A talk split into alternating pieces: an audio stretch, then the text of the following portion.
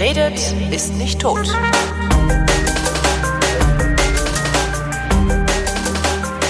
Willkommen zu einer neuen Ausgabe der Wissenschaft mit äh, frischen Meldungen aus der Welt der Wissenschaft und Florian Freistetter.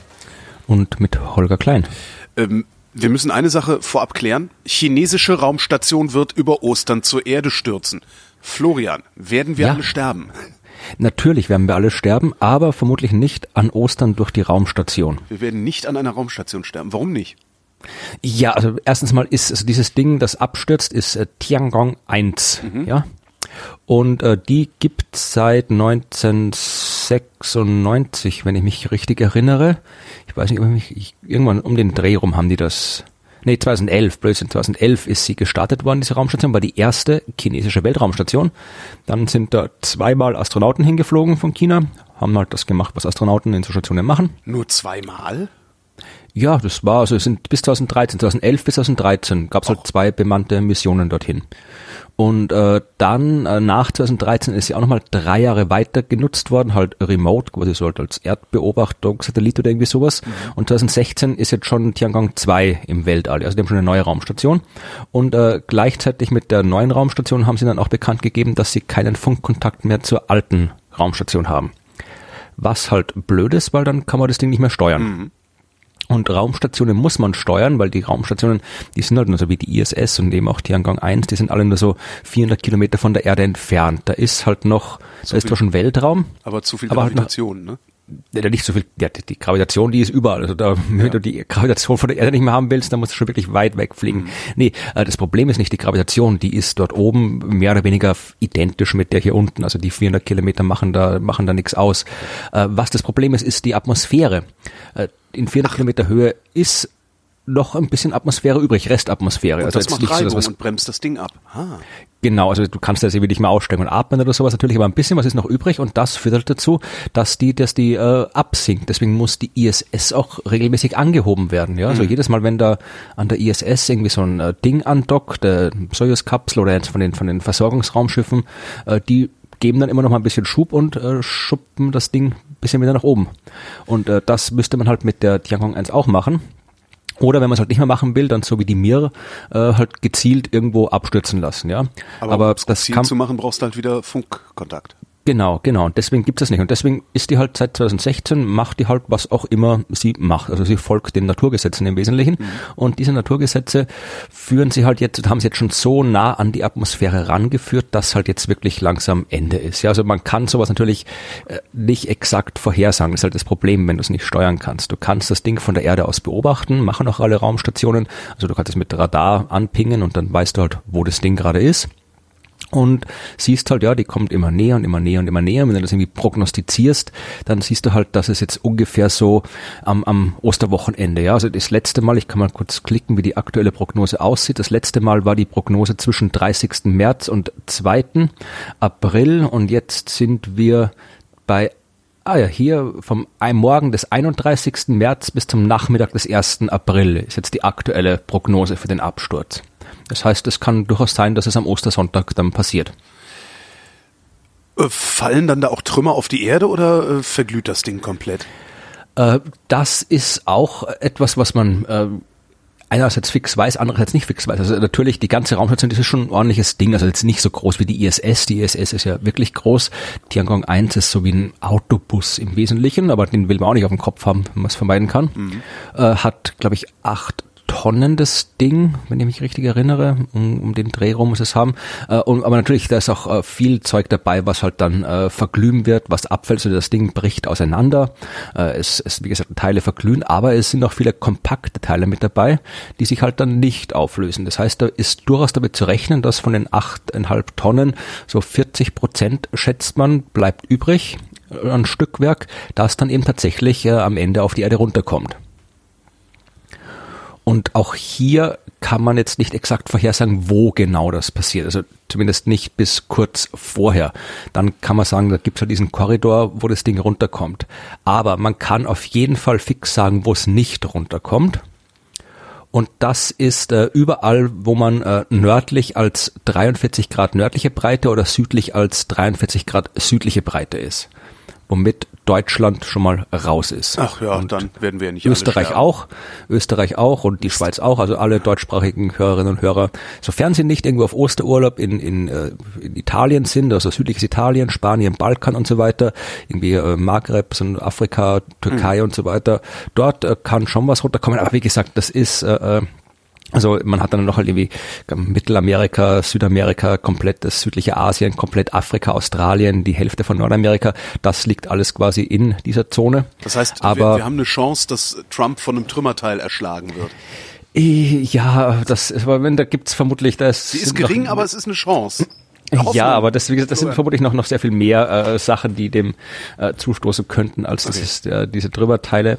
Vor allem, wenn er dann irgendwie vom chinesischen Weltraummüll erschlagen wird, dann haben wir einen Weltkrieg auch noch gleich. Also, müssen wir auch nicht haben. Stell dir aber, bitte mal diese, diese Schlagzeile vor. Herrlich. Ja, äh, jedenfalls, also es ist, äh, dann musst du, musst du denken, also wir haben ja die Erde, der Großteil der Erde ist ja mal, es ist, ist Ozean, der Großteil von dem, was kein Ozean ist, ist unbewohnt und so mhm. weiter.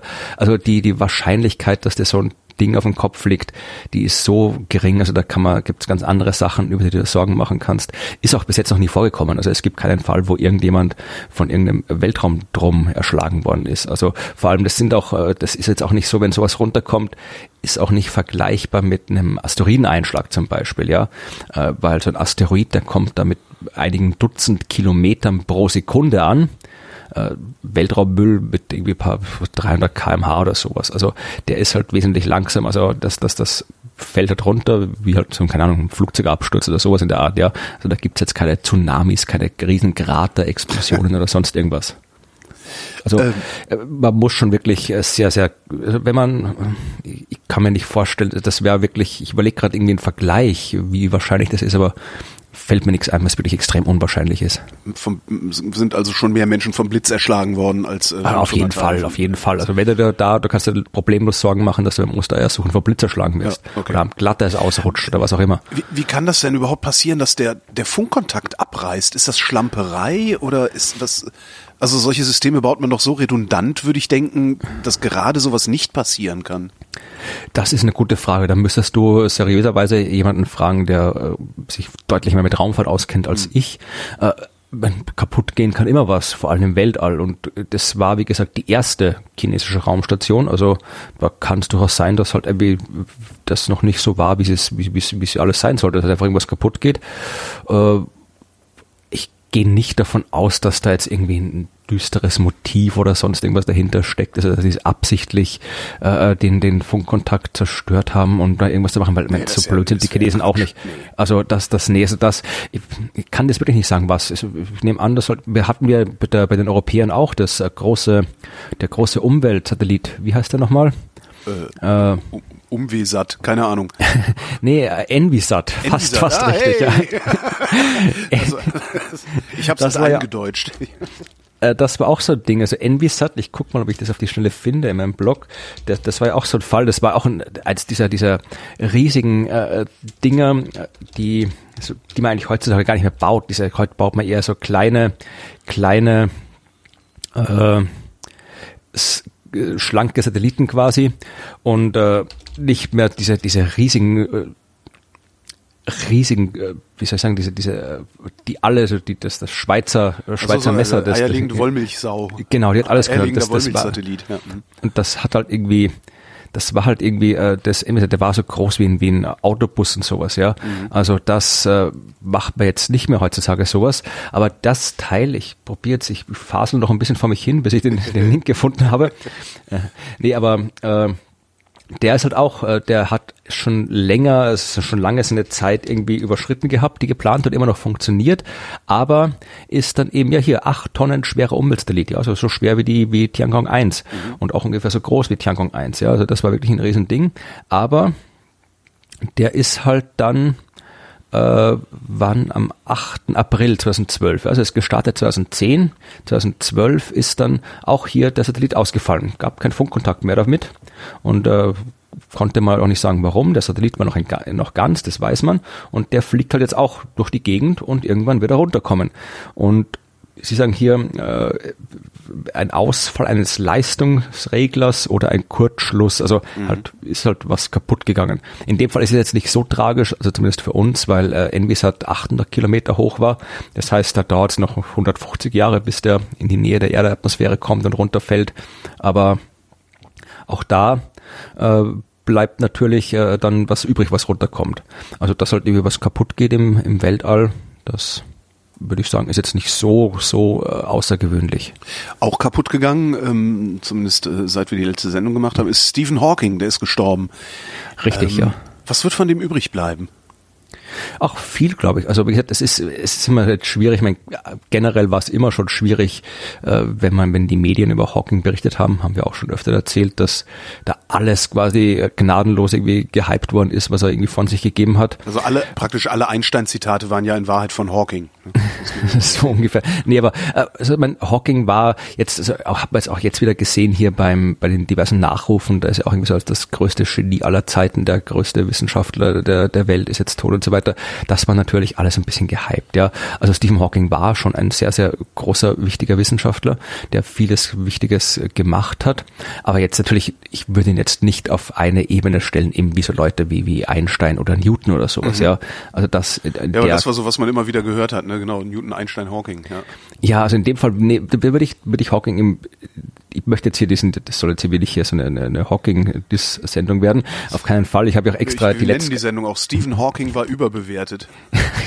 nee, also wir haben ja tatsächlich, also das, das, äh, wir hatten ja, äh, wer schon mal bei den äh, Science Busters war, da gibt's immer so, wenn die wir das erste Mal auf die Bühne kommen ähm, am Abend der Show, dann äh, gibt's immer so eine kurze Vorstellung, da erzählen wir halt mal irgendwas, irgendwas über uns oder irgendwas, was halt ganz ak gerade aktuell passiert ist. Und es gibt immer eine, so eine, eine der vielen Vorstellungsnummern, äh, die es bei mir gibt, ist da, wo ich über mein Newton-Buch rede und äh, Newton wie ein Arschloch das Universum erfand mhm. und warum ich dann Newton beschimpfe. Und dann machen wir halt ein paar Witze, wie ich dann dazu komme, da irgendwie hier Newton zu dissen.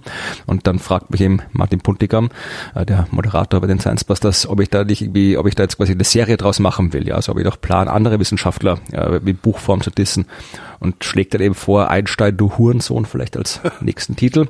Und ich sage dann drauf, ja, also klar, kann man schon machen. Also die dunklen Seiten der Wissenschaftler sind auch relevant und interessant und wichtig zu wissen. Also da könnte man durchaus eine Serie draus machen und zählt halt auch so eine Reihe von, von, äh, von potenziellen, also nicht ernst gemeinten Titeln auf. Mhm. Und äh, ich sage noch immer zu, es bringt halt nur dann was, man kann halt die Wissenschaftler dann ordentlich äh, äh, beleidigen, wenn sie auch bekannt sind. Ja, sonst bringt es natürlich nichts. Also kann er sich irgendeinen unbekannten Wissenschaftler hernehmen und erzählen, was für ein Arschloch der war, weil wenn den keiner kennt, bringt's nichts. Und das Problem ist halt, dass es halt nicht so viele Wissenschaftler gibt, die alle kennen, die man vernünftig beleidigen kann. Also halt irgendwie kannst du wie Darwin, du Depp oder mhm. Kopernikus, du Kotzbrocken, ja. Oder halt dann habe ich drin gehabt, äh, Sohn würde besser zu Humboldt passen wegen wegen des Stabreims. Ja, ja, aber Humboldt ist schon wieder an der Grenze.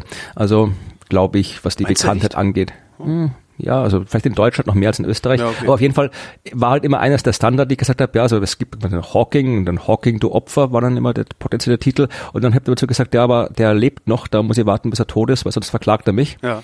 Und äh, wir hatten die Nummer eigentlich geplant gehabt, äh, gerade an dem Tag, also haben wir eine Show gehabt, wo er gestorben ist. Und dann oh dachte, Gott. nee, die lasse ich jetzt doch lieber, lieber weg, den einen Teil sonst. Witze, die man nicht zu jeder Gelegenheit erzählen muss. Genau. Oder? Aber wie gesagt, also Hawking, ich habe ihn da zwei in dieser Nummer hier in die Reihe von eben Newton und Einstein so gestellt, aber äh, wenn du dir anschaust, eben Newton und Einstein, die haben halt quasi, die haben halt viel, viel äh, viel, viel umfassender äh, die Wissenschaft beeinflusst und Hawking war tatsächlich, was seine Arbeit angeht, äh, sehr auf sehr, einem sehr speziellen Gebiet beschränkt.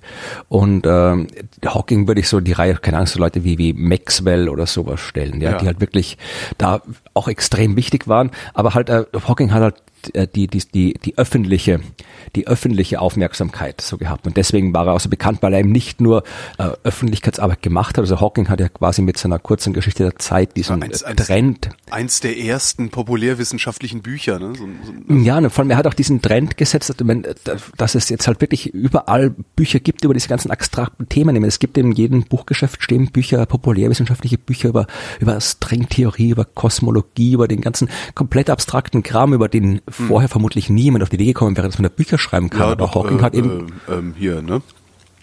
Ähm, jetzt habe ich äh, den Namen vergessen, der Kosmos gemacht hat. Ähm, ja, Carl Sagan, Carl aber Carl Sagan, das war aber eher allgemein Astronomie, der heißt jetzt Ja, nicht okay. angefangen hat, der was über irgendwie hier über imaginäre Zeit und inflationäre äh, Ja, stimmt, Expansion ja. nach dem Urknall und sowas geschrieben, ja. Und Brahnenwelten und was weiß ich, was da die Leute alle schreiben.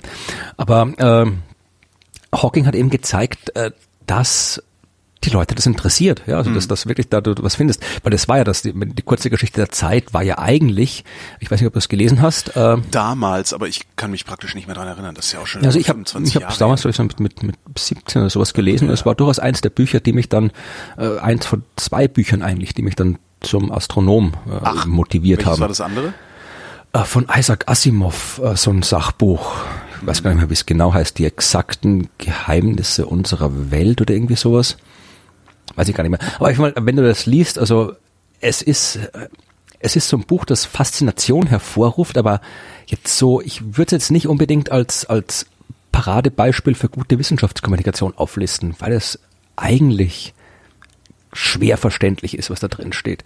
Also wenn man das Buch von Hawking gelesen hat, als kompletter Laie weiß man vermutlich nachher immer noch nicht viel mehr über Kosmologie als vorher, aber man ist wahnsinnig fasziniert von dem Thema. Ja, und das genau, ist es, so, ich. so, Also, äh, so an, an das Gefühl erinnere ich mich auch, ja.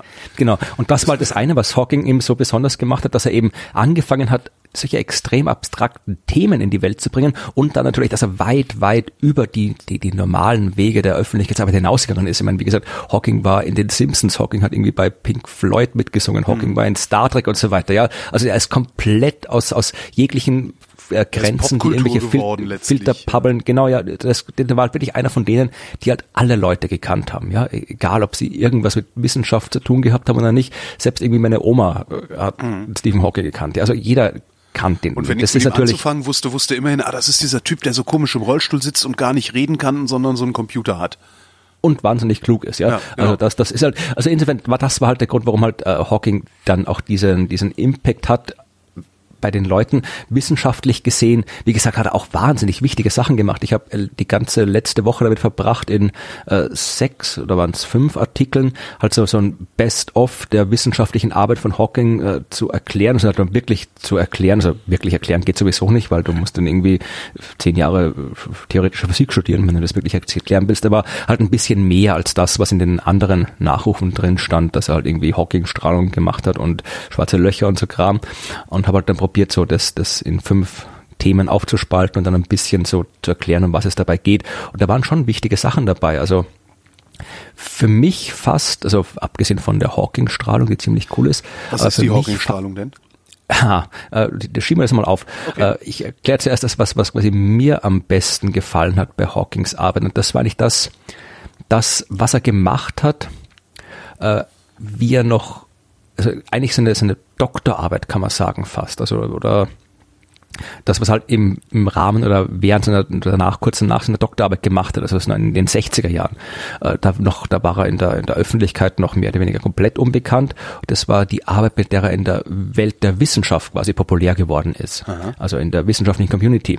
Das hieß, äh, der, der Artikel hieß The Occurrence of Singularities in Cosmology, also das Auftreten von Singularitäten in der Kosmologie. Und das ist, äh, die finde ich wirklich beeindruckend, die Arbeit, äh, weil äh, da ging es um eine Frage, die, die eigentlich heute für uns gar nicht mehr nach einer sinnvollen Frage klingt, die aber damals noch wirklich extrem aktuell und umstritten war. Da ging es um die allgemeine Relativitätstheorie und um Singularitäten. Und was eine Singularität ist, weißt du. Äh, nicht wirklich. Sag nochmal. Ist okay. Also Singularität ist im Wesentlichen, wenn du etwas hast, was äh, unendlich ist, sagen wir mal so. Äh, wenn du, wenn du äh, die allgemeine Relativitätstheorie beschreibt die Raumzeit, ja, also das sagt, wie, wie, wie, wie Massen sich im Raum verhalten und wie der Raum von den Massen beeinflusst wird und wie die Raumzeit sich krümmen kann und so weiter. Und wenn du jetzt zum Beispiel äh, ein Stück Raumzeit hast, äh, da in dem Masse drin ist, dann krümmt die Masse die Raumzeit. Und je mehr Masse du hast, desto stärker wird die Raumzeit gekrümmt. gekrümmt. Jo. Eine Singularität hättest du jetzt dann, wenn die Krümmung der Raumzeit unendlich groß ist. Ja, Okay. Sowas kriegst du, wenn du einen, äh, eine Masse hast, deren Dichte unendlich groß ist. Ja. ja. Also Singularitäten hast du immer da, wo Unendlichkeiten auftreten. Aber haben wir das überhaupt? Haben wir Unendlichkeiten? Ja, das, das ist genau der Punkt, wo, wo Hawking losging. Also äh, ein schwarzes Loch ist so ein klassisches Beispiel von einer Singularität. Wenn du dir einen großen Stern hernimmst, der irgendwann am Ende seines Lebens und das in einem eigenen Gewicht kollabiert und der Stern groß genug ist, dann gibt's keine uns bekannte, uns derzeit bekannte Kraft, keinen uns derzeit bekannten Mechanismus, der in der Lage wäre, diesen Kollaps aufzuhalten. Das heißt, äh, laut den Gleichungen, die wir benutzen, um sowas zu beschreiben, beschreiben, eben Relativitätstheorie, äh, führt das dazu, dass der Stern immer weiter kollabiert und immer weiter kollabiert, ohne dass er aufgehalten wird. Heißt eben, am Ende kriegst du raus einen Punkt mit unendlich hoher Dichte eine Singularität. Das ist das, was die Mathematik uns sagt, ja. Und äh, das, die, das, diese Mathematik kannte man auch schon in den in den äh, 30er, 40er, 50er, 60er Jahren, ja. ja. Die Theorie gab's ja schon. Äh, das Problem war, dass die Wissenschaftler halt diese Fälle, diese, diese, äh, diese Ergebnisse, die rauskommen bei der, beim Kollaps eines Sterns halt einfach, haben gesagt, okay, das ist jetzt halt die Mathematik, die uns das sagt, aber wenn da eben sowas Sinnloses rauskommt, wie eben Unendlichkeiten, die ja in der physischen Realität nicht existieren können, äh, dann ist es halt einfach eine mathematische Kuriosität, irgendwie, das können wir ignorieren. Genauso wie wenn irgendwo, wenn du, es gibt auch irgendwie andere Gleichungen, wo du halt irgendwie zwei Lösungen hast und einmal irgendwie plus fünf, einmal kommt minus fünf raus. Und wenn du weißt, das Ergebnis beschreibt die Masse eines, äh, was weiß ich, eines, einer Schildkröte, dann ist halt minus fünf offensichtlich eine Lösung, die du ignorieren kannst und plus fünf die Lösung, die du haben willst, ja. Mhm. Und genauso haben die halt gesagt, okay, wir können diese Lösungen mit den Singularitäten ignorieren, die sagen nichts physikalisches, sinnvolles, also schwarze Löcher, also diese Objekte mit diesen Singularitäten, die kann es nicht geben. Das ist einfach nur seltsame Mathematik, die halt ab und zu mal auftritt, die man ignorieren kann. Dann aber kam äh, Roger Penrose und äh, der hat tatsächlich gezeigt, nee, das kann man nicht ignorieren. Das hat jetzt nichts mit mathematischer äh, Kuriosität zu tun, sondern das ist eingebaut in die Gravitation, weil die, die äh, Relativitätstheorie beschreibt ja Gravitation. Mhm. Und äh, dass da eine Singularität entsteht, liegt nicht an seltsamer Mathematik, sondern es liegt an der Gravitation.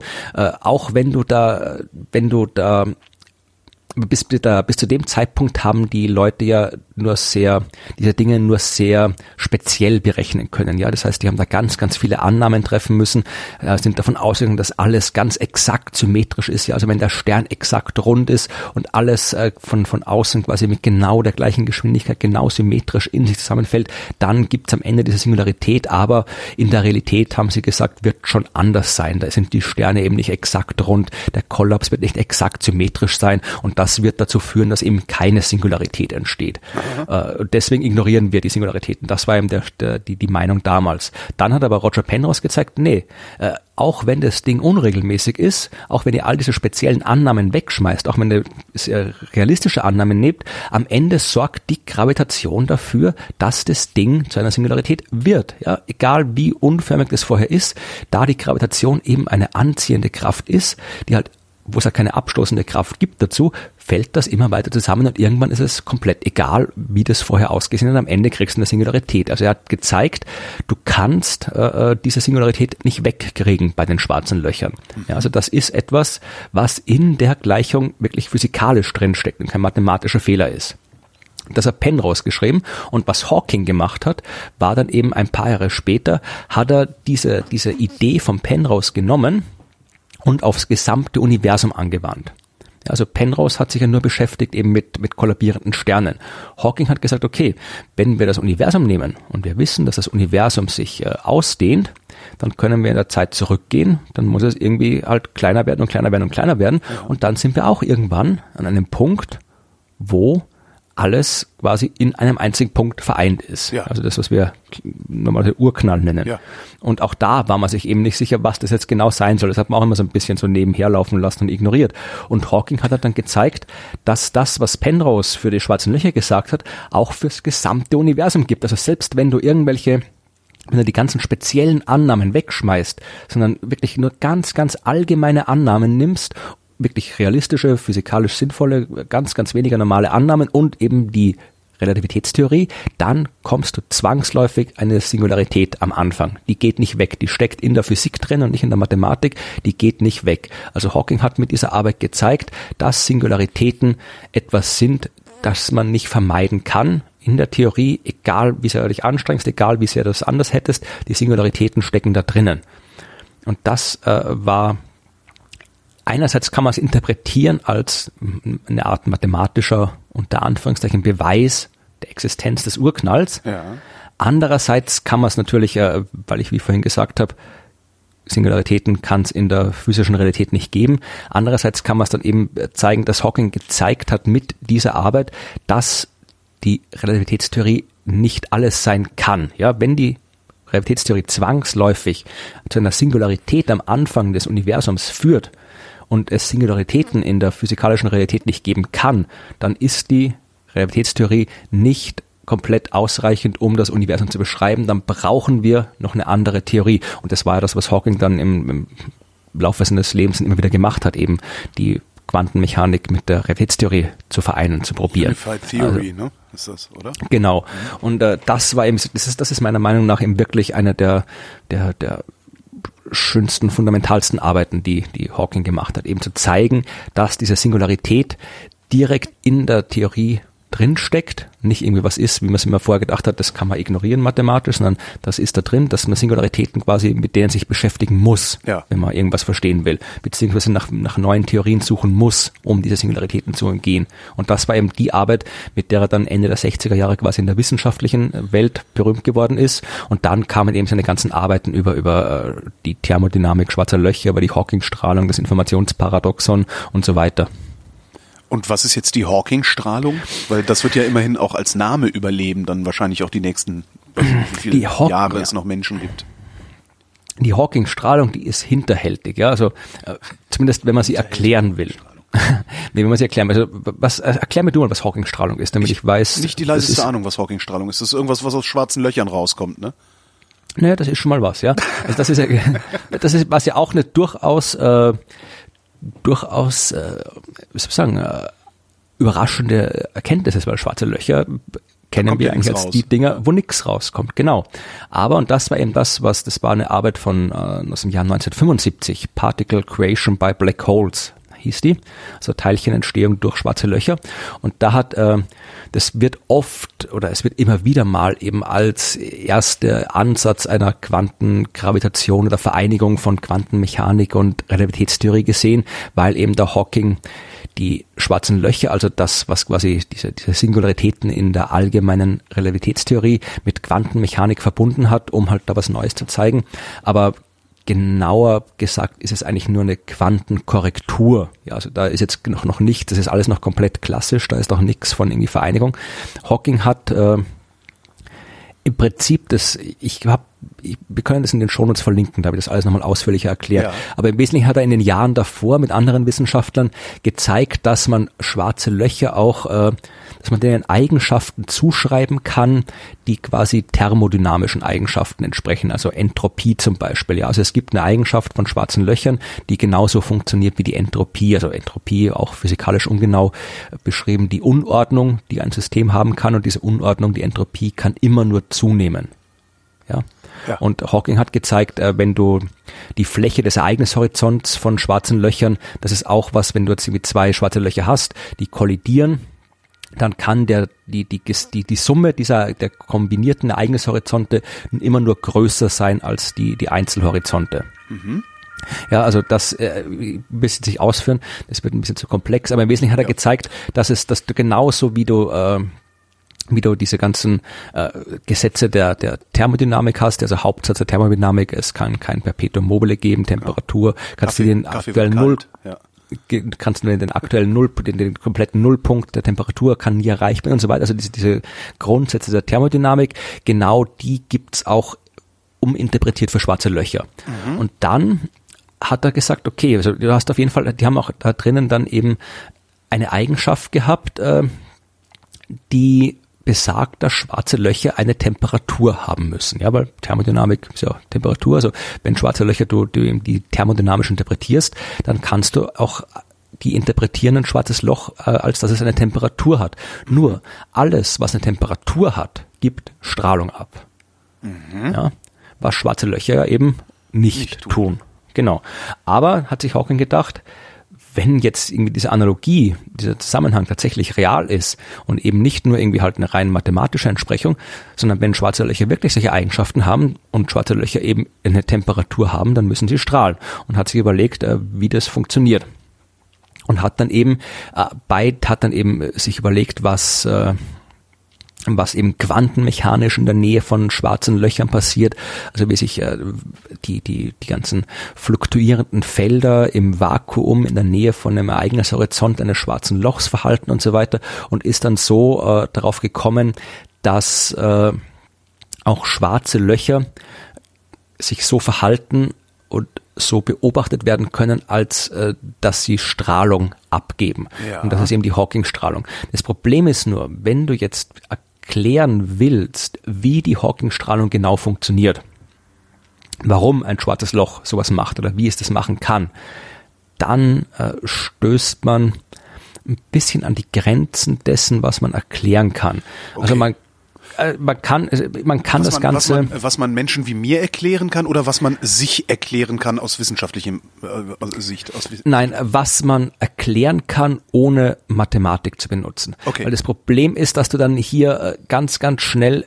einfach jenseits jeglicher Anschaulichkeit bist. Also das sind einfach Dinge, die schlicht und einfach nicht mehr anschaulich gemacht werden können, weil sie keine, weil sie in einer Welt stattfinden, die nicht anschaulich ist für uns. Ja, das sind halt irgendwie Quanteneigenschaften von irgendwie sowas. Und du, du, du, das ist wie mit dem Spin von Elementarteilchen. Ja, mhm. den erklärt man gerne. Also da dreht sich das Teilchen, aber das ist halt komplett falsch, weil das da ist, nichts, was ich drehen kann. Ja. Das ist halt einfach eine, das ist eine Eigenschaft des Teilchens, die Spin genannt wird. Ja. Mhm. Und mehr kann man dazu nicht sagen in normaler Sprache. Ja. ja und genauso ist es da auch. Also äh, man, es gibt halt bei diesem bei der Hawking-Strahlung diese Standarderklärung, die du fast überall findest, die sogar Hawking selbst ab und zu verwendet hat, dass du halt, du hast da im, im Vakuum tauchen virtuelle Teilchenpaare auf, also Teilchen an Antiteilchen, die sich dann normalerweise kurz nach ihrer Entstehung wieder vernichten. Ja, also das ganze Vakuum brodelt so vor sich hin, kommt Teilchen raus, Antiteilchen raus, stoßen zusammen, sind wieder weg.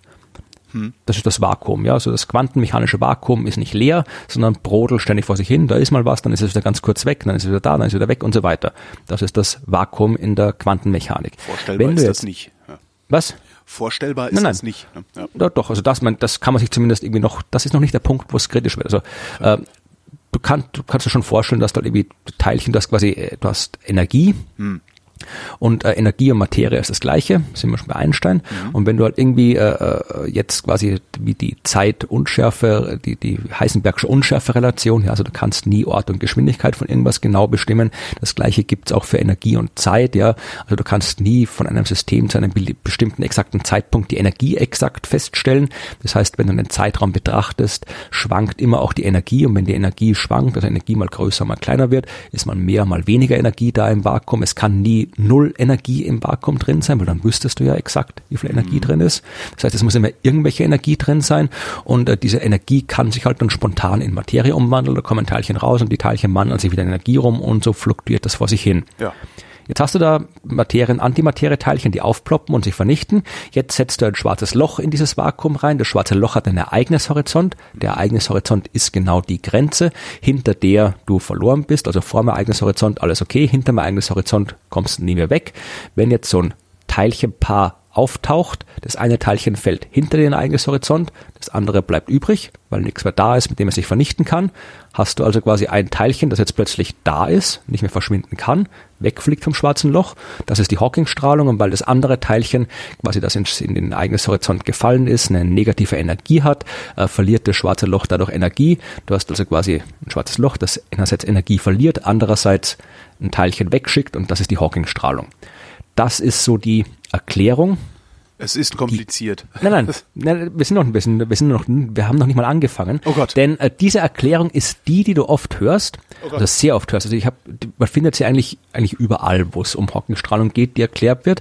Wie gesagt, auch Hawking selbst. Sie ist aber komplett falsch, ja. Also sie ist nicht mal, sie ist aber nicht nicht nur, sie ist wirklich äh, nicht nur falsch im Sinne wie halt populäre wissenschaftliche Erklärungen oft falsch sind, sondern die ist wirklich komplett falsch. Ja, also die, das ist halt ein Bild, das halt einerseits noch halbwegs anschaulich ist, wenn man es ein bisschen genauer ausführen würde, als wir es jetzt getan haben. Aber es ist halt komplett falsch, weil äh, daraus folgt, also dieses Bild funktioniert nur, wenn du äh, quasi davon ausgehst, dass Hawking-Strahlung eben tatsächlich immer direkt am Ereignishorizont erzeugt wird. Weil du ja diese Grenze haben musst, wo das eine Teilchen reinfällt, das andere nicht. Das heißt, nur wenn die Hawking-Strahlung direkt am Ereignishorizont erzeugt wird, funktioniert das Bild. Hawking-Strahlung wird aber nicht äh, nur am Ereignishorizont erzeugt, ja, sondern auch anderswo. Und ja. das war, ich, ich, kann mich erinnern, wir hatten das äh, im letzten Buch, das wir für die Science Busters geschrieben haben. Da, da ging es so um 33 äh, Fragen, die wir beantwortet haben auf möglichst lustige Art und Weise. Und eine der Fragen war tatsächlich, äh, die haben halt, wir haben die Fragen halt uns selbst ausgedacht oder irgendwo gesammelt und so weiter. Und eine Frage war tatsächlich, äh, warum strahlt die Hawking-Strahlung so, wie sie strahlt? Ja. Und das war wirklich die für mich am schwierigsten zu beantworten, weil ich eben, ich habe zwar gewusst, dieses eine Bild, das alle kennen und das eigentlich leicht zu erklären ist, ist falsch. Ich wollte es halt, ich wollte mehr schreiben als nur, es ist falsch. Habe mich dann wirklich hingesetzt und probiert, wenn, wenn, du dich da wirklich in die Mathematik reinhaust, dann kriegst du so Dinge wie Bogoliubov Transformationen Aha. und äh, so, so, so Quatsch. Und Russisch wir haben dann komplizierte Mathematik. genau, also man kann es halt wirklich mathematisch verstehen. Das geht. Aber halt anschaulich, wir haben dann wirklich eine schöne, also ich behaupte mal eine schöne Erklärung gefunden, äh, die tatsächlich, ich meine, die ist halt dann nicht mehr so anschaulich, wie man es sich äh, wünschen würde. Aber sie hat halt einen Vorteil, sie ist halt, äh, sie ist halt nicht mehr, sie ist auch nicht richtig, aber sie ist nicht mehr ganz so falsch wie die andere Erklärung. Und äh, wer das gerne möchte, also ich verlinke das auch, also das, man kann natürlich das Buch kaufen, äh, um das zu lesen, aber das Buch gibt's auch als Hörbuch. Und wir haben dann eben äh, im Memoriam Stephen Hawking das entsprechende Kapitel aus dem Hörbuch über die Hawking-Strahlung auch online gestellt, also frei anhörbar für alle, wo man dann quasi dieses, äh, diese, diese Erklärung dann, diese falsche, aber nicht ganz so falsche Erklärung über die Entstehung der Hawking-Strahlung sich nochmal anhören kann. Aus dem Hörbuch. Jo. Kommen wir zu etwas völlig anderem. ähm, amerikanische Wissenschaftler haben festgestellt, du wirst es nicht glauben, wie man den perfekten Kaffee macht.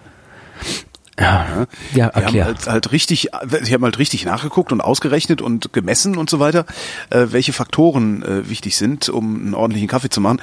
Und wer hätte das gedacht? Ja, weiches Wasser ist hartem Wasser vorzuziehen. Okay. Die Korngröße des gemahlenen Kaffees ist wichtig und das Verhältnis von Kaffeepulver zu Wasser. Hättest du nicht gedacht, ne? Also Nescafé oder sowas geht nicht. Nee, Nescafé geht sowieso nicht. Das ist ja, das war jetzt eine moralische Frage.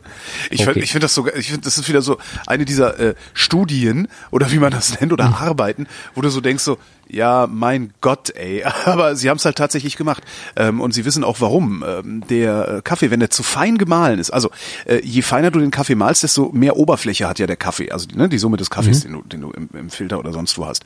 Wenn du ihn aber zu fein malst, klumpen die Teilchen wieder zusammen und mhm. damit verringerst du dann schon wieder die Oberfläche äh, des gemahlenen Kaffees. Sie haben nicht dazu geschrieben, was die optimale Korngröße ist, wobei ich auch glaube, dass man die nur mit speziellen Maschinen erreichen kann.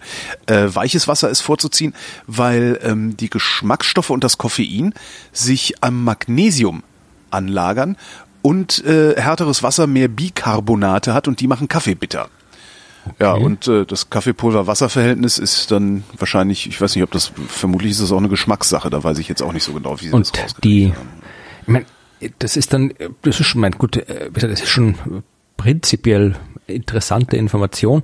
Was mich halt dann da jetzt wieder irritieren würde, wäre, dass das halt alles physikalische Eigenschaften sind im Wesentlichen, also ja. Größe, Wasserhärte und so weiter, wo man denkt, ist dann der die, die Botanik dann komplett egal, also welche Art von Bohne du jetzt dann nimmst oder Röstgrad oder weil die, gibt's ja diese komischen Kaffeebohnen, die von irgendwelchen Nagetieren ausgeschissen werden, wo da drauf stehen, wie heißen Genau, so heißen die Viecher. Katzen, ja. heißt das Zeug. genau. Oder halt irgendwie afrikanischer Kaffee oder oder äh, südamerikanischer Kaffee. Ist das ist das, das dann wieder komplett egal oder haben das, das irgendwie äh, kontrolliert? Äh, würde, ich würde mal denken, dass es da tatsächlich nur um die physikalischen Eigenschaften geht. Wann, wann ist ein Maximum an Geschmacksstoffen und okay. ein Minimum an Bitterstoffen. Äh, also egal welche Bohne du hast, mit der Methode wird's dann kommt das Beste raus, was da rauskommen kann. So habe ich das verstanden. Ob das okay. jetzt auch wirklich so gemeint war, ist natürlich dann immer noch mal äh, die zweite Frage. Ja. Na gut, da wir sowieso alle noch irgendwelchen komischen Kapselkaffee trinken, ist es ja eh egal. Nee, ich Da nicht. haben wir keine Wahl mehr. Ich trinke keinen Kapselkaffee. Wo ist eigentlich? Ja, ich auch nicht. Ich habe ich hab so eine Maschine, aber halt wie keine, die Kapseln verwendet, sondern welche, wo du, wo du äh, umweltverträglichere äh, Behältnisse verwendest, so. um den Kaffee Nö, zu ich habe, ich habe, also ich benutze Plastik, was mich immer sehr, sehr ärgert. Ähm, also ich mache meistens, wenn ich so so einen Kaffee haben will, mache ich den meistens mit der Aeropress, die ich eine tolle Erfindung finde. Das ist so, kennst du dieses Ding? Ist wie so ein, Ja, wie so ein ein bisschen, Stempel, ja. Ähm, die ich eine tolle Erfindung finde, aber die leider Gottes halt aus Plastik ist, was ich irgendwie komisch finde. Also ich finde, man kann sowas auch aus Glas bauen ähm, oder Stahl oder keine Ahnung, was für ein Material man da noch nehmen könnte. Ähm, ich habe irgendwie ein Problem damit, immer Plastikgeräte zu verwenden, vor allen Dingen für Lebensmittel. Aber das ist wahrscheinlich auch eher so eine quasi esoterische Verblendung, die mich da treibt. Ja, apropos Lebensmittel und apropos äh, äh, irgendwie äh, naheliegende Resultate. Ja. Sowas habe ich nämlich auch. Ähm, zwar haben Wissenschaftler aus den USA haben herausgefunden, friss nicht so viel, ist besser für dich. Also jetzt nicht speziell auf dich bezogen, also du kamst nicht vor in der Studie, aber äh, sie haben Sie haben äh, untersucht, äh, jetzt äh, Probanden äh, waren normal bis leicht übergewichtig und die haben äh, zwei Jahre lang ein bisschen weniger gegessen, ja, also um 15 Prozent weniger Kalorien. Jo. Und die Kontrollgruppe hat, äh, hat, hat, hat halt genauso viel gegessen wie vorher. Das heißt, die haben statt irgendwie 2400 Kalorien, äh, die empfohlen sind, 2000 genommen. Also wir schreiben hier in dem Artikel bisschen so eine Differenz entspricht in etwa etwas weniger als einer 100 Gramm Tafel Schokolade oder in etwa einer Portion Eierspeise. Ja. Eierspeise, was auch immer. Ja, also das ist eine österreichische Zeitung. Also Eierspeise ist, ist Rührei. Ach so, okay. Ja. Und äh, die Ergebnisse sind äh, Moment mal, 400 Kalorien Rührei, das sind fünf Eier. Das ist Ja, schon ein ja. ziemlicher Batzen. ja, da hast du noch irgendwie Butter dabei und Öl Ja, und, okay, und gut. äh, dann vielleicht noch Käse drüber oder sonst irgendwas. ja, Ja, stimmt, Ähm, auf jeden Fall hier, also du hast äh, die Ergebnisse, die, die höchst überraschenden Ergebnisse. Die Kalorien, ich zitiere jetzt hier, die kalorienarme Ernährung führte zum einen dazu, dass die Wenigesser im Schnitt knapp neun Kilogramm abnahmen, während die Normalesser um knapp zwei Kilogramm zulegten. Ja, also wenig essen, man nimmt ab. Äh, auch ein weiteres Mal wissenschaftlich bestätigt. Äh, und ähm, die hat auch den äh, nächtlichen, also die Leute, die wenig gegessen haben, hat den, haben einen nächtlichen Stoffwechsel, der um 10% langsamer lief und dadurch effizienter war und was sich positiv auf die Zellen ausgewirkt hat, äh, der oxidative Stress hat sich um 20 Prozent reduziert, wobei ich keine Ahnung habe, was oxidativer Stress jetzt genau ist und wie man Also ihn vielleicht misst, müssen die aber sich anstrengen beim Atmen, die Zellen. vermutlich mal, ja, also einfach halt ja die die Oder vielleicht ähm, äh, werden die hektischer dann so. ja, es wird einfach die ja, also die die vermutlich die ja das die das die Abnutzungserscheinungen vermutlich oder sowas wird das sein. Jo. Aber, und das ist der letzte Satz, außerdem hatten die, Kalori die kalorienreduzierten Probanden mehr Energie, eine bessere Laune und mehr Libido. Aha, Ja, gar nicht schlecht. ja, siehst du mal. Also wie gesagt, wissenschaftlich bestätigt, wieder mal bisschen weniger essen. Kann nicht, nicht schaden. Da habe ich was Passendes dazu. Und zwar haben schottische Wissenschaftler festgestellt, dass die Erzählung von den gesunden Übergewichtigen, die hört man ja auch ziemlich häufig, ne? dass die Erzählung von den gesunden Übergewichtigen nur ein Mythos zu sein scheint. Und zwar äh, haben die sich angeguckt, äh, das sogenannte Übergewichtsparadox. Das, das kenn ich ähm, kennst du? Nee? Äh, Das Übergewichtsparadox sagt im Grunde, ähm, je, je, je leichter du bist, desto gesünder. Also das, was du auch gerade so, Ja. ähm, mehr oder weniger gesagt hast. Aber es gibt halt den Effekt, dass ab einem bestimmten äh, äh, Schlankheitsgrad, also ab einem bestimmten Body Mass Index, und zwar von unter 20, ähm, und das ist gar nicht so wenig, also das ist halt ein geringes Normalgewicht, ähm, es schädlich ist. Ja, also dass äh, dünne Menschen genauso ein erhöhtes äh, Risiko für Herz-Kreislauf-Erkrankungen und was man alles so hat, bei, äh, was man auch bei Übergewicht hat, äh, dass sehr dünne Menschen das eben auch haben. Es gibt Arbeiten, die sowas, die sowas. So klar, ich meine, wie unter, unter rausgefunden Gewicht, haben. unter Ernährung ist ja logisch, dass das Das ist keine Unterernährung, das ist ja das Problem. Ne? Also äh, BMI von 20 oder, oder 19 ist jetzt nicht so wenig. Es ist wenig, Ja. aber es ist nicht so wenig. Was sie jetzt gemacht haben, die Wissenschaftler, ist, sie haben ähm, eine Langzeitstudie mit 300.000 Teilnehmern äh, durchgeführt über fünf Jahre, Body Mass Index, Körperfettanteil, ne, Hüftumfang und so weiter und Herz-Kreislauf-Erkrankungen angeguckt. Äh, Probanden waren zwischen 40 und 69 und alle waren gesund. Ergebnis, am gesündesten waren die Teilnehmer mit einem BMI zwischen 22 und 23. Ähm, das heißt, äh, die Mitte, was schreiben Sie, die Mitte des Normalgewichts. Also irgendwo zwischen 20 und 25 Ach, ist optimal. Genau das habe ich. Was? Genau das habe ich. Genau das hast du, ja. Ist halt optimal. Ich habe das leider nicht. Ähm, Körperfettanteil von maximal 30 Prozent bei Frauen und maximal 18 Prozent bei Männern ist optimal. Äh, und was sie dann auch gesehen haben, ist, dass tatsächlich bei einem BMI unter 18 es zu einer Zunahme des Herz-Kreislauf-Risikos gekommen ist. Dann haben sie aber Raucher und ein paar andere Risikofaktoren rausgeschmissen und dann war der Anstieg weg.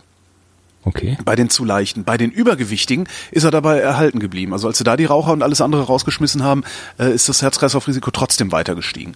Ähm, das heißt, äh, ein Satz, ich zitiere die Wissenschaftler, je schlanker eine Person ist, desto niedriger ist ihr Risiko für eine Herz-Kreislauf-Erkrankung. Und sie schränken ein, ähm, das gilt nicht für Menschen mit Vorerkrankungen. Jedenfalls nicht uneingeschränkt für Menschen mit Vorerkrankungen. Also so gerade Krebspatienten, die ein bisschen Übergewicht haben, äh, die sind wohl etwas besser dran. Ja.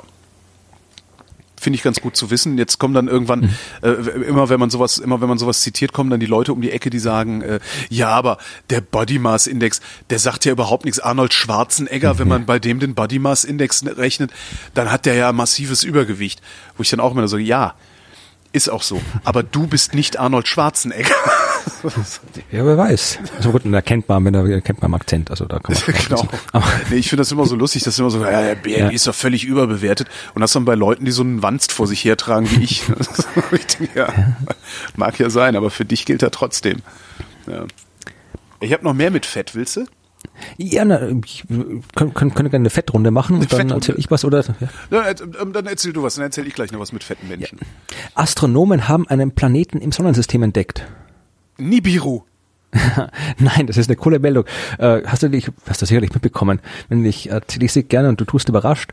Äh, ein Astronom aus Südafrika Ja. hat den Himmel beobachtet, wie es Astronomen gerne so tun. Ja. Und ab und zu sehen sie auch da was, äh, was sie halt noch nicht kennen. Und der hat Ich höre hier das da übrigens gerade wirklich zum ersten Mal, also ich tue nicht noch. Okay, es gibt es gibt so eine, also oft entdeckt man keine Ahnung, Supernova oder sonst irgendwelche so Dinge, die man, die man halt nicht rechnet, äh, Kometen, was auch immer, also einfach unerwartete Erscheinungen am Himmel und damit dann halt dann möglichst viele, möglichst schnell dieses Ding beobachten, weil gerade bei einer Supernova zum Beispiel ist es wichtig, das zu tun, äh, gibt es halt so eine Art äh, Meldestelle, kann man Ja. Das nennen, ja. Astronomers Telegram heißt es. Er sagt mal, ja, hallo, wir haben, ich habe hier was gesehen, schreibt eine kurze Notiz drüber und das wird dann veröffentlicht und geht gleich raus an alle und dann können die dann irgendwie schon weiterschauen.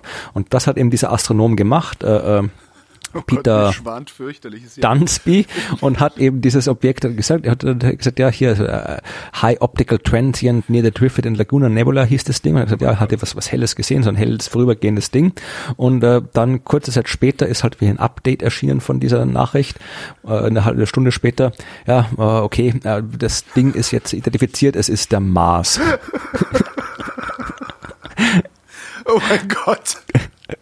Der dürfte dann auch äh, wahrscheinlich als der größte Depp der Astronomie in die Geschichte eingehen. Naja, wenn, wenn, ja, es ist, haben, haben es eher mit Humor genommen. Ja, also diese, diese Astronomers Telegram, also dieser Service, dann extra auch eine Urkunde ausgestellt, das schon irgendwie for the Achieve Award for the Achievement to Professor Peter Dunsby, Discoverer of Mars, dabei.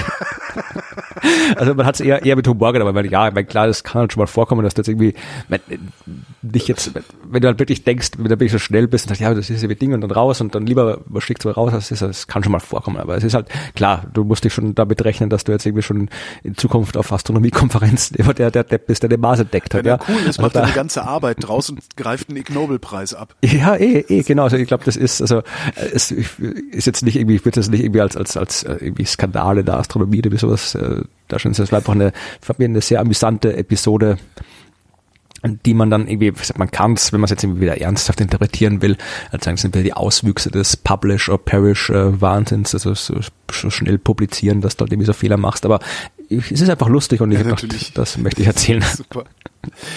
Äh, amerikanische Wissenschaftler haben herausgefunden, dass Fettleibige weniger schmecken als ähm, schlanke Menschen. Ähm, Je mehr Da essen sie Fettgewebe, doch so viel. Hm? Darum essen die auch so viel. Haben Genau. Übung. Vielleicht, vielleicht ist es tatsächlich so. Also kann ja, kann ja durchaus sein, dass du ähm, dass, dass es da einen, einen wie auch immer gearteten ja, Regelkreislauf gibt, der dir sagt, äh, iss mehr, damit du mehr, damit du einen intensiveren Geschmack hast oder genauso viel vom Geschmack hast wie, wie äh, schlanke Menschen. Ähm, Fettgewebe macht, also wenn du viel Fettgewebe im Körper hast, äh, kommt es gerne mal zu Entzündungsreaktionen, also im ganzen mhm. Körper. Entzündungsreaktionen verringern die Zahl der Geschmacksknospen auf der Zunge. Ähm, das ähm, liegt an einem Botenstoff, der TNF-Alpha heißt. Damit kommen dann weniger, Geschma äh, weniger Signale äh, in die Geschmackssinneszellen im Gehirn. Und das, ja, wie du gerade sagtest, könnte dazu führen, dass äh, einfach mehr gegessen wird, als äh, unbedingt nötig ist. Äh, ja. Das ist aber auch schon die ganze Meldung. Ach so, okay. Also sie haben sie haben es am Mausmodell aus, ausprobiert äh, und haben ähm, also eine Maus, die äh, um ein Drittel höheres Körpergewicht hatte, hatte ein Viertel weniger von diesen Geschmacksknospen äh, auf der Zunge. Ja. Was daraus Die Sonne verdunkelte sich. Die Sonne verdunkelte sich. Ja, achso, ich wollte jetzt gerade hier der Mars die, vor ihr vorbeizog. Nein, ich wollte gerade in diese Pause mit der dramatischen Zitat äh, einsteigen. Achso, da habe ich dann, dann gequatscht. Warte mal, ich mache ja, mal eine Pause. Die Sonne verdunkelte sich, das Land versank im Meer, Wolken wurden emporgeschleudert und Flammen züngelten gegen den Himmel selbst. Ja. Ja. Das beschreibt, äh, das steht in der Völuspa. In der was? In der Völuspa. Wenn man es so ausspricht, wenn nicht, dann äh, versteht keiner, was ich meine. V-Ö-L-U-S-P-A mit Apostroph. Beluspa, äh, ist, ist äh, ein, ein, ein Teil aus der altnordischen Edda, aus, okay. den nordisch, aus der nordischen Sagenwelt, ja. Ich weiß nicht, wie gut du dich mit den äh, nordischen, der nordischen Mythologie auskennst. Nicht, nicht so wirklich. Äh, ich backe auch keine Runenkekse. Nicht? Nee. Nicht mal Vikings gesehen oder so? Mhm. Nee, ist ganz also gut. Menschen, Aber, Menschen in Fällen finde ich nicht so spannend.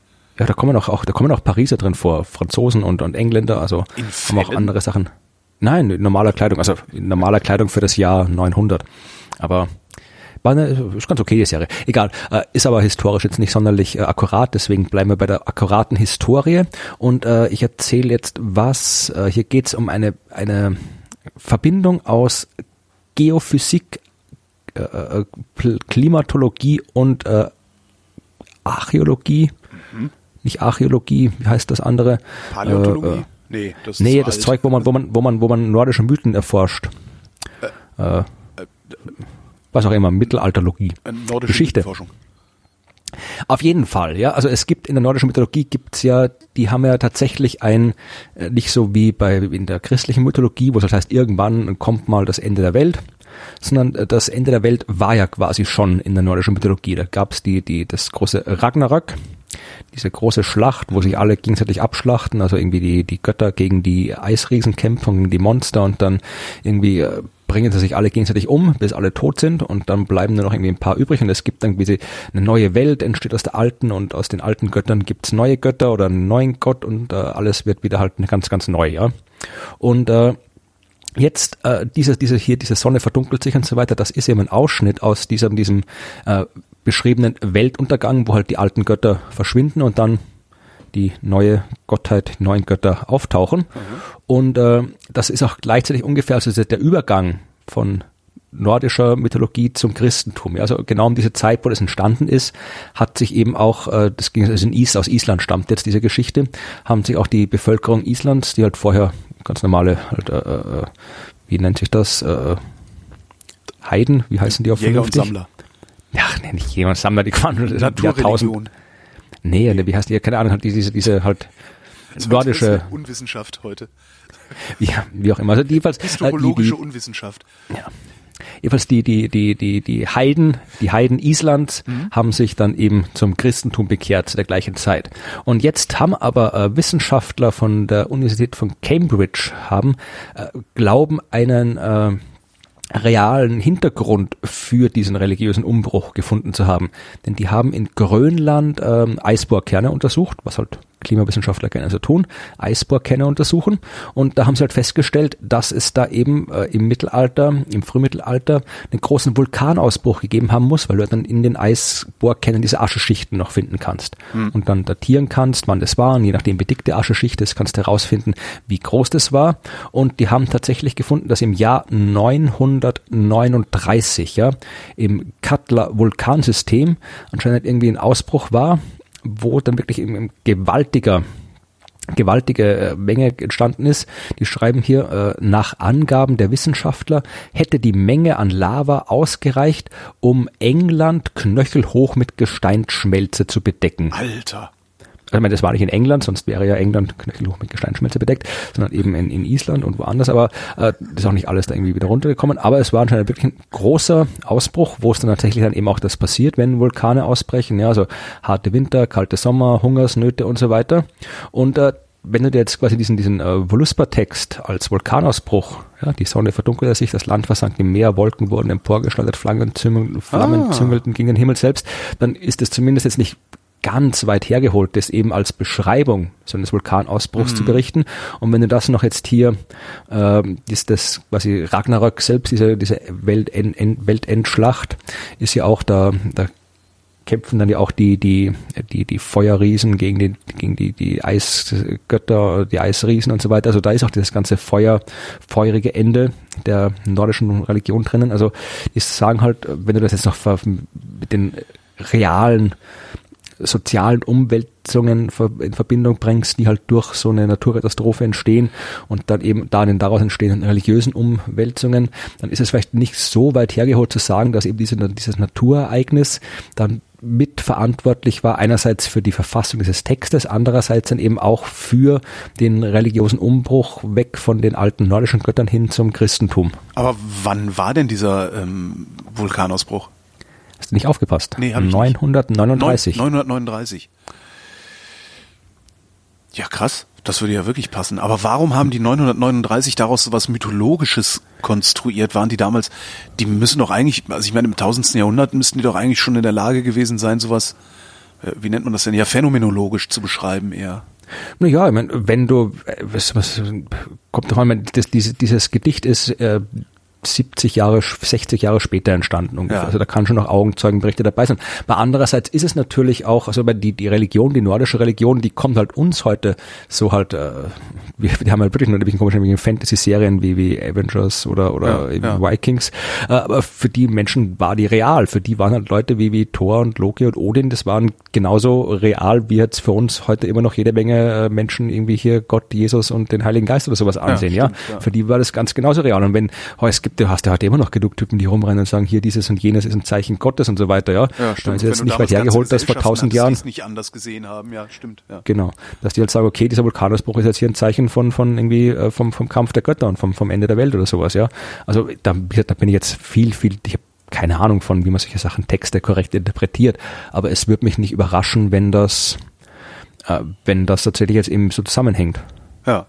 Ein paar Jahre früher ähm, war schon die Neolithische Revolution, also der Übergang äh, von einer Jäger- und Sammlergesellschaft zur Ackerbau- und Viehzuchtgesellschaft. Und österreichische Wissenschaftler haben sich jetzt mal die Nahrungsmittelsituation äh, angeguckt der Menschen damals. Und zwar haben sie es gemacht, indem sie äh, Kohlenstoff- und Stickstoffisotope in äh, ja, Überresten, wo, was man halt so findet, ne, so versteinerte Latrinen oder was der Geier was, äh, sich angeguckt haben und haben festgestellt, dass die äh, am Anfang ähm, praktisch kein Fleisch gegessen haben, sondern dass äh, die neolithische Revolution erstmal zu Vegetarismus geführt hat. Ähm, sehr wenig tierisches Protein hatten sie nur und darum sind die Menschen oh, was damals machen denn jetzt die ganzen Paleo-Diätspinner? ja, genau. Und da, äh, schrumpfen werden die Paleo-Diätspinner, weil nämlich äh, genau das die Menschen gemacht haben. Also nach der Ja, neolithischen die essen ja nicht den. Kram, den die, die, die damals wirklich gegessen haben. Die essen dann irgendwie Steak mit Nüssen oder irgendwie sowas. Ja, genau. Ja. Und äh, natürlich Roadkill, weil ähm, früh, Frühmenschen waren Aasfresser. Äh, ja, die sind halt tatsächlich geschrumpft. Ähm, hatten weniger tierisches Eiweiß, sind äh, geschrumpft, mussten mehr arbeiten, äh, sind deswegen auch geschrumpft, weil strengt an, ähm, hatten allerdings mehr Essen insgesamt. Das war nur nicht so nährstoffreich, konnten aber dadurch, dass sie mehr Essen hatten, mehr Kinder ernähren die sie wiederum gebraucht haben, weil äh, Landwirtschaft braucht halt mehr Personal als äh, rumrennen und Mammut jagen. Das kannst du, kannst du mit relativ kleinen äh, Gruppen machen. Äh, was sie auch gefunden haben damals ist äh, eine Begleiterscheinung und zwar, dass es eine Spezialisierung, Individualisierung und Hierarchisierung der Gesellschaft äh, mit sich gebracht hat. Und zwar erst der Ackerbau und Viehzucht. Und sie haben äh, damals sogar schon aufgeteilt, wer wie viel Fleisch kriegt. Äh, die Männer haben mehr Fleisch gekriegt, die Senioren haben mehr Fleisch gekriegt und alle anderen haben halt weniger Fleisch gekriegt. Also alte weiße Männer haben sich mal wieder die besten Stücke rausgepickt. Die Vegetarier sind schuld. Ja. Was daraus jetzt folgt, weiß ich auch nicht. Ich habe heute nur äh, Sachen dabei, aus denen irgendwie nichts folgt. Ja, ich habe auch was, äh, was nicht folgt. Und äh, zwar äh, Hubbles Nachfolger folgt immer noch nicht. Stimmt, habe ich auch irgendwo gehört.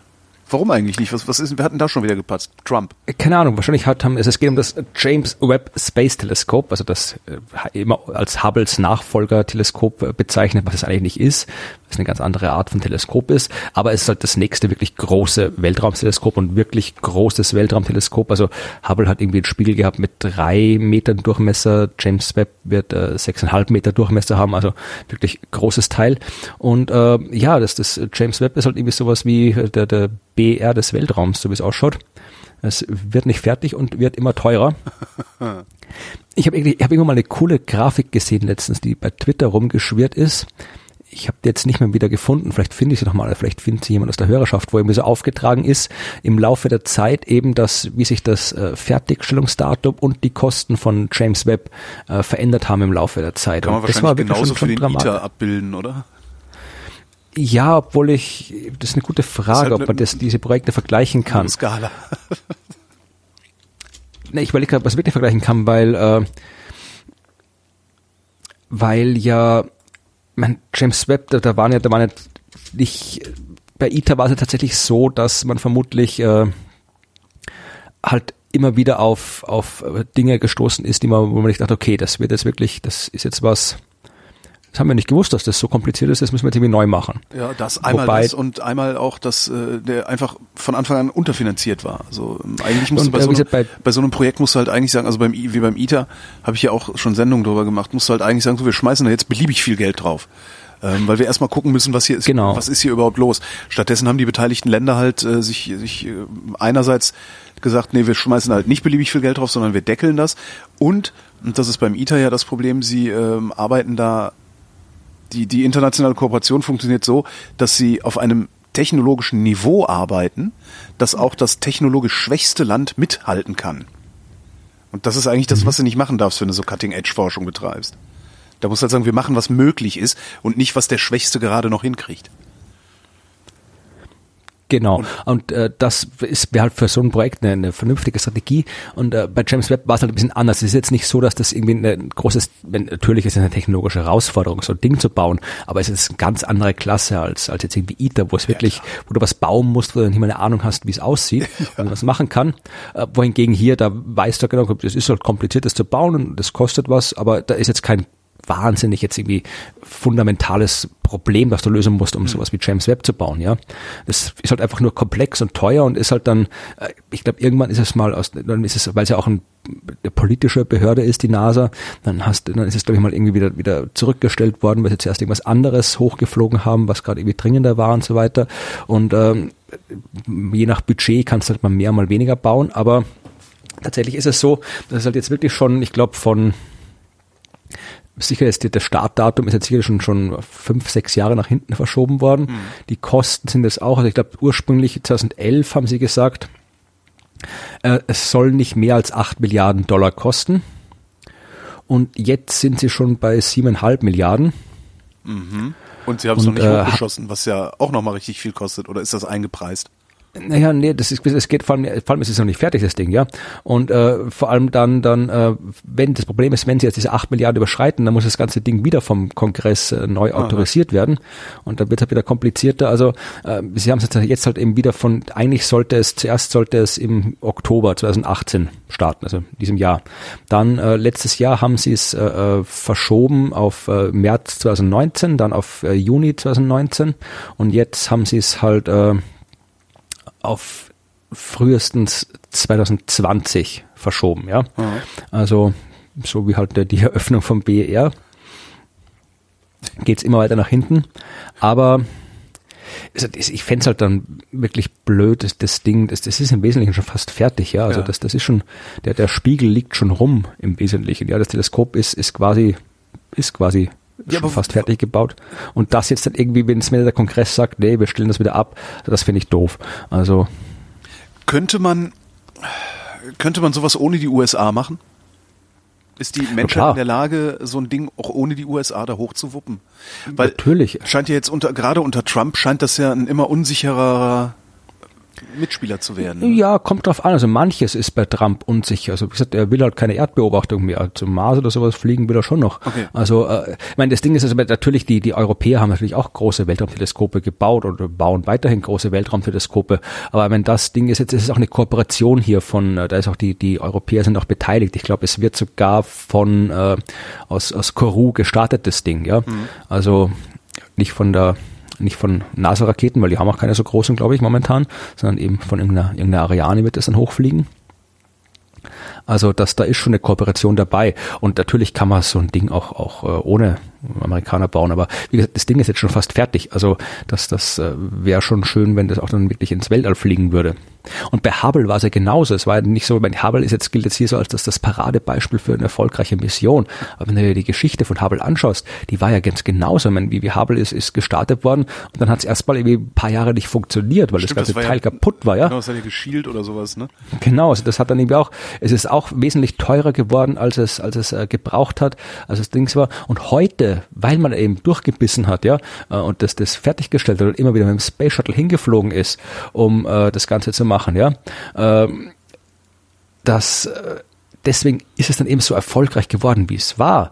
Aber das war jetzt auch nicht abzusehen, dass das so wird. Und wenn man da jetzt irgendwie von Anfang gesagt hat, hätten, hätten wir doch sagen können, okay, haben das Ding jetzt hochgeschickt, jetzt funktioniert es nicht so toll. Man hätte schon Forschung machen können damit, aber es hat halt irgendwie komplett nicht so funktioniert, wie man wollte, dass es funktioniert. Jetzt lassen wir den Scheiß da rumfliegen und machen was Neues. Hat man nicht gemacht. Man hat gesagt, okay, dann fliegen wir nochmal hin, wir reparieren das Teil und dann funktioniert es. Und dann hat es funktioniert und dann ist es eben das erfolgreichste wissenschaftliche oder astronomische Instrument aller Zeiten geworden. Da muss man irgendwie, es ist halt Wissenschaft, es ist nicht irgendwie äh, Lego-Steine zusammenbauen Ja, oder irgendwas, was man schon kann. Immer wieder erklären und äh, Wenn man es wenn man's schon könnte, dann bräuchte man es ja nicht machen. Ja. Deutsche Wissenschaftler haben was ganz Cooles im Gehirn gefunden, und zwar im Gehirn des Menschen. Äh, Aus dem Tiermodell kennen wir das schon. Und zwar, ähm, wenn das Gehirn keinen Sauerstoff mehr kriegt, passiert was? Es stirbt. Und zwar ähm, gibt es ja zwischen, zwischen den Nervenzellen, äh, also zwischen den inner- inneren Nervenzellen und außen gibt es ein Spannungsgefälle. Äh, das bricht zusammen dann einfach. Ähm, bei, bei Tieren kannten wir das, wie gesagt, schon. Äh, was sie jetzt gemacht haben, ist, sie haben neun Sterbende, die Hirnelektroden drin hatten, äh, angeguckt. Also sich angeguckt, was das Gehirn eigentlich macht, während die sterben. Also sie haben denen die nicht eingepflanzt, sondern das waren halt Leute mit Hirnelektroden drin, die ohnehin gestorben sind. Ähm, was passiert ist, ist, äh, die sind halt gestorben oder Maschinen sind abgeschaltet worden. Sauerstoffversorgung äh, des Gehirns ist zusammengebrochen. Ähm, ab 20 Prozent Blutfluss im Gehirn nur noch, äh, hat das ganze Gehirn schlagartig seine elektrische Aktivität eingestellt, also klack aus. Okay.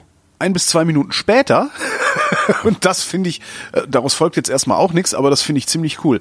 Ein bis zwei Minuten später gab es dann wieder ein Signal, und zwar eine, ähm, eine Welle, also eine Entladungswelle im Gehirn, wo die Restelektrizität einmal wie so eine Wasserwelle, wenn einen Stein in den See schmeißt, sich einmal durchs Gehirn geschoben hat. Fand ich irgendwie total spektakulär. Das heißt, es passiert, nachdem du gestorben bist, passiert noch mal kurz was in deinem Gehirn. Ja, das ist die, die Seele, die aufsteigt. Das ist die, ja, genau. Jetzt kommen wieder diese ganzen, äh, jetzt geht wieder die Hirntod-Diskussion los. Ne? also ich würde mich nicht wundern, wenn diese, diese Nachricht so interpretiert wird von irgendwelchen Leuten. Ja. Würde mich absolut nicht wundern. Nee, wundern würde mich das auch nicht. Gab's da auch mal einen ganz guten Film mit Paul, Paul Newman, glaube ich, war der, ne? Mhm. Wie hieß denn der? Ich kenne nur den, wo die ganzen die komischen jungen Wissenschaftler sich da gegenseitig immer irgendwie klinisch tot machen und dann. Nee, das war Flatliners. Genau, Das ist das- Flatliners, so hieß der. Paul Newman, ich meine, es wäre ein Film mit Paul Newman gewesen. Ähm, nee, nicht Paul Newman. Wie heißt denn der andere? Robert Redford, genau. Äh, ein Film mit Robert Redford, äh, da hat er einen Wissenschaftler gespielt, der halt rausgefunden hat, dass, äh, ich- krieg's jetzt nicht mehr genau zusammen, dass nach dem Tod eben genau sowas, ne, so elektrische Entladung, dass nach dem Tod irgendetwas weitergeht. Also dass äh, irgendein, äh, irgendein Signal aus dem Körper heraus irgendwohin weiter existiert, woraufhin dann alle anfangen, sich umzubringen, weil jetzt auf einmal alle glauben, ah, es gibt also ein Leben nach dem Tod, dann ist es ja egal. Ähm, war ein ganz cooler Film. Sagt jetzt überhaupt nichts. Mann, wie hieß denn der? Warte mal, ich guck mal, ob ich das auf die Schnelle finde. Robert Redford? Und die haben das einfach nur so beobachtet, aber keine Ahnung, was, da- was das Ding tut. Äh, genau. Der hat halt nur gesagt, so ja, mein Gott, äh, ich hab's halt, also äh, fängt halt an mit einem Interview. The Discovery heißt der. Auf Netflix gibt's den. Ähm, fängt halt an mit einem Interview, wo er gefragt wird, ob er es bedauert, dass er das veröffentlicht. Und er sagt, ich, nee, natürlich nicht. Ich habe das halt nur entdeckt, was das bedeutet. Das weiß ich sowieso nicht. Der war ganz gut gemacht, der Film. Also ist jetzt nicht, nicht, nicht wirklich spannend, ne, sondern ist eher so ein philosophisches Stück. Ich notiere es mir und gucke es mir an. Der war ganz geil. Ja, So. also das Gehirn strahlt nochmal ordentlich, äh, wenn wir das Zeitliche segnen. Ist ja auch mal was. Sehr schön. Was habe ich denn noch? So viel gar nicht mehr. Ich auch nicht, drei Meldungen Ich muss noch. noch bald mal Schluss machen. Ich muss noch einkaufen gehen. Ich habe vergessen, dass morgen Feiertag ist. Ja. Stimmt, ich auch, verdammt. Naja. Äh, Dann erzähl du noch mal und ich erzähle auch noch was zum Okay. Schluss und dann. Na, ich, ich habe noch drei Meldungen, äh, ich mach's kurz. Äh, britische Wissenschaftler haben festgestellt, dass Frauen anders lächeln. Ähm, haben sich im Gesicht 49 feste Punkte ausgesucht, 210 variable Punkte, ähm, Abstände zwischen diesen Punkten berechnet, haben das einem selbstlernenden Computerprogramm eingeimpft und haben dann Menschen lächeln lassen und der Computer sollte sagen, ist es ein Mann oder ist es eine Frau. Ähm, 86 Prozent der Fälle hat das Computerprogramm richtig gelegen äh, und zusammenfassend lässt sich sagen, Frauen lächeln breiter. Da habe ich auch eine coole Meldung gesehen, wo ich auch nicht weiß, ob sie fake war oder nicht. Die glaube ich, lief auch irgendwo durch. Aber die fand ich wirklich lustig. Da ging es auch irgendwie um automatische Bilderkennung, wo halt auch, äh, diese, kennst du diese Algorithmen, die halt irgendwie ein Bild hin und dann sagen sollen, was drauf ist. Ja. Und sie halt oft irren dabei und da war halt irgendwie das war ein Bild von irgendeinem Festival oder sowas, das wirklich, das war halt äh, äh, tatsächlich, also Kopf war abgeschnitten, das nur ein Oberkörper gesehen, aber der Oberkörper war tatsächlich äh, der Frau mit äh, Bikini, ja, und äh, der Ja. halt auch deutlich gefüllt war und die hat irgendwie eine Bierdose in der Hand gehabt. Und das Programm hat dann irgendwie, solange diese Bierdose im Bild war, hat das Programm sich geweigert, was anderes zu sagen als Mann. Erst Ja. als sie die Bierdose weggetan haben, war das bereit zu sagen, das ist eine Frau auf dem Bild. Auch schon. Wundern würde es mich jedenfalls nicht, nee. Gibt einen Twitter-Account, der das macht. PicDesk-Bot heißt der Picture Description Bot. Der spuckt ständig irgendwelche Sachen aus. Manchmal liegt er richtig. Wenn er falsch liegt, liegt er halt immer so grotesk falsch, dass es sehr amüsant ist. Ja, Achso, ich, ich, sollte, achso, ich Also, dachte, äh, dachte, okay. du wolltest jetzt den, Ähm, ja, nee, dann habe ich, oh nee, ich habe nur noch eine Meldung sogar, siehst du? Ja, äh, und zwar haben österreichische Wissenschaftler, mal wieder österreichische Wissenschaftler, äh, kann daran liegen, dass ich so oft äh, den, den Wissenschaftsteil des Standard lese. ja, der ist auch gut. Eben, der ist auch gut. Äh, österreichische Wissenschaftler haben festgestellt, und zwar haben sie ähm, ja so eine mehr oder minder Metastudie gemacht, einen Überblicksartikel geschrieben, wie man so schön sagt, ähm, haben sich spieltheoretische Modelle über Kooperation angeguckt und haben rausgefunden, was eigentlich so, ich sag mal, eine, eine psychologische Binsenweisheit fast schon ist, also das lernst du in einem der ersten Semester im Psychologiestudium, dass ähm, kooperatives Handeln sinnvoller ist als egoistisches Handeln. Und sie gehen sogar so weit zu sagen, dass egoistisches Handeln dauerhaft, also langfristig in den Untergang führt. Ja, also gibt halt so Interaktions, äh, wie nennt sich das, Studientests.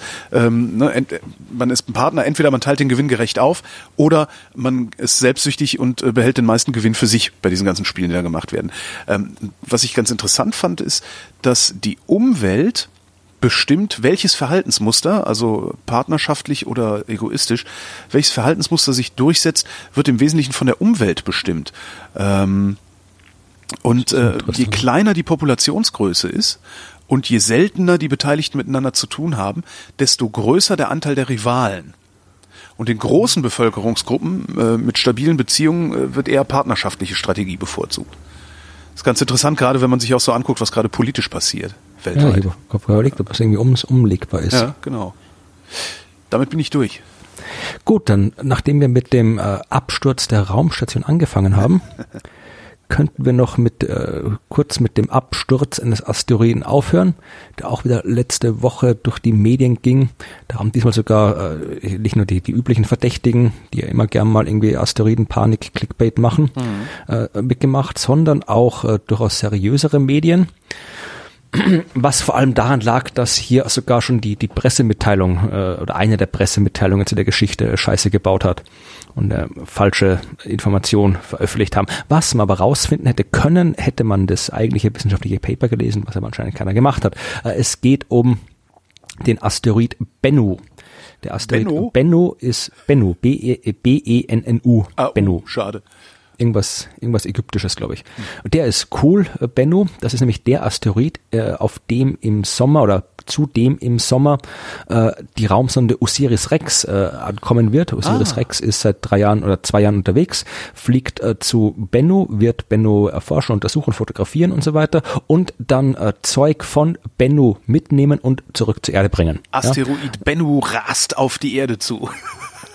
Genau, ich weiß nicht, wer das geschrieben hat. Das war, glaube ich, hier, äh, gibt mehrere Das war jetzt gerade die Schlagzeilen. Überschrift, war jetzt gerade Fokus. Also Fokus ist ja immer gut für Schwachsinnsüberschriften und dann auch noch Genau. Schwachsinnsartikel. Also ich habe halt hier noch, also dieser Asteroid Bennu ist 500 Meter groß, also schon ein großes Drum. Und da gab es halt jetzt hier vor letzter Woche einen ganzen Schwung Schlagzeilen. Also zum Beispiel habe ich hier ähm, Killer-Asteroid weghämmern.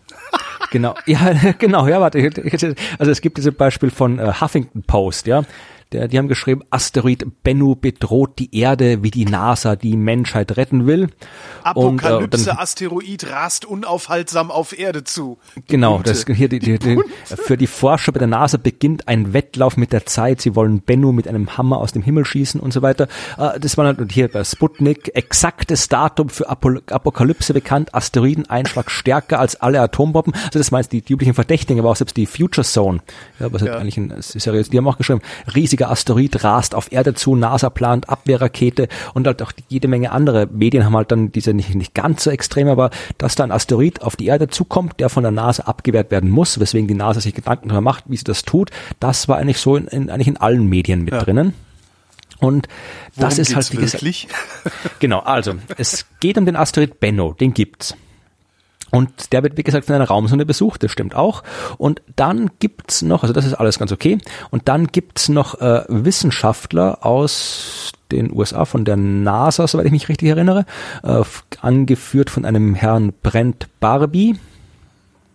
Und äh, die haben einen Artikel geschrieben, wie es Wissenschaftler soll tun, einen Fachartikel mit dem Titel Options and Uncertainties in Planetary Defense, Mission Planning and Vehicle Design for Flexible Response. Also es ging um eine reine theoretische Studie, wie man äh, Missionen planen könnte, um etwaige Asteroiden-Einschläge abzuwehren. Ja, also äh, kein neues Thema, das überlegen sich Wissenschaftler seit Jahrzehnten, was man da machen kann. Äh, durchaus ein interessantes Thema, äh, über das ich auch schon viel geschrieben habe, habe sogar ein Buch drüber geschrieben zu dem Thema und so weiter. Das ist ein Thema, mit dem sich Wissenschaftler zu Recht äh, beschäftigen. Was könnte man tun, sollte ein Asteroid auf die Erde zufliegen? In dem Fall haben sie äh, untersucht etwas, das sich kinetischer Impact nennt, was im Wesentlichen nichts anderes heißt, als wenn der Asteroid kommt, dann nehmen wir was und schmeißen es drauf damit er ein bisschen langsamer oder schneller wird und dann eben zu früh oder zu spät zur Kollision kommt, ja. Das, das ist die, nicht technische Beschreibung. Entschuldigung, Du ich amüsiere mich die ganze Zeit noch über diese Schlagzeilen. Find, ja, also im Wesentlichen gesagt, baut, baut man halt ein großes Raumschiff, mit dem man halt den Asteroid möglichst effektiv rammt, ja, damit du ihn halt dann abbremst oder beschleunigst. Und die haben überlegt, okay, äh, wie schaut es jetzt konkret aus? Haben Modelle entwickelt, äh, was man jetzt konkret machen müsste, wie schwer muss das Ding sein, mit welcher Geschwindigkeit muss das Ding auf den Asteroid drauffliegen, äh, wie, wie kann das losfliegen, wenn es so schwer ist, welche Rakete brauchen wir, um das ins Weltall zu kriegen, wie viele müssen wir damit machen, wenn wir jetzt zehn Jahre Vorwarnzeit haben, wie oft müssen wir da drauf fliegen und so weiter. Also halt das gemacht, was Wissenschaftler tun, sich theoretisch überlegt, was man tun könnte. Dieses Mission-Dings haben sie eben HAMMER genannt. Das ist ein Akronym für irgendwas. Hyper Velocity Asteroid Mitigation Mission for Emergency Response. Ja, HAMMER. Und ähm, so ein HAMMER ist, ist äh, acht Tonnen schwer und neun Meter lang, braucht irgendwie eine Delta 4 Heavy Rakete, die es noch gar nicht gibt. Und sie haben halt ausgerechnet, dass man eben äh, mindestens, äh, wenn du 25 Jahre vor einem möglichen Einschlag anfängst, so ein Ding zu machen, brauchst du halt mindestens sieben sicher Hammer-Missionen. Wenn es nur noch zehn Jahre dauert, bis der Asteroid kommt, dann brauchst du über 50 Hammer-Missionen, um das Ding abzulenken.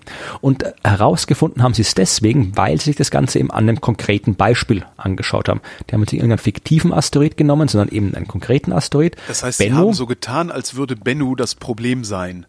Genau. Und äh, vor allem, was auch sinnvoll ist, weil ja Benno, äh, über den werden wir bald sehr, sehr viel wissen. Sehr viel Ja. mehr als über jeden anderen Asteroid. Und das ist gut, wenn man dann quasi das, das abgleichen kann mit dem realen Wissen. Also das hat durchaus Sinn gemacht, dass sie sich den Benno gerade genommen haben.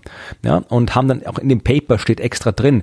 Erstens steht extra drin, dass eben kein, there is no immediate concern steht explizit im Paper drinnen ja. zum Beispiel.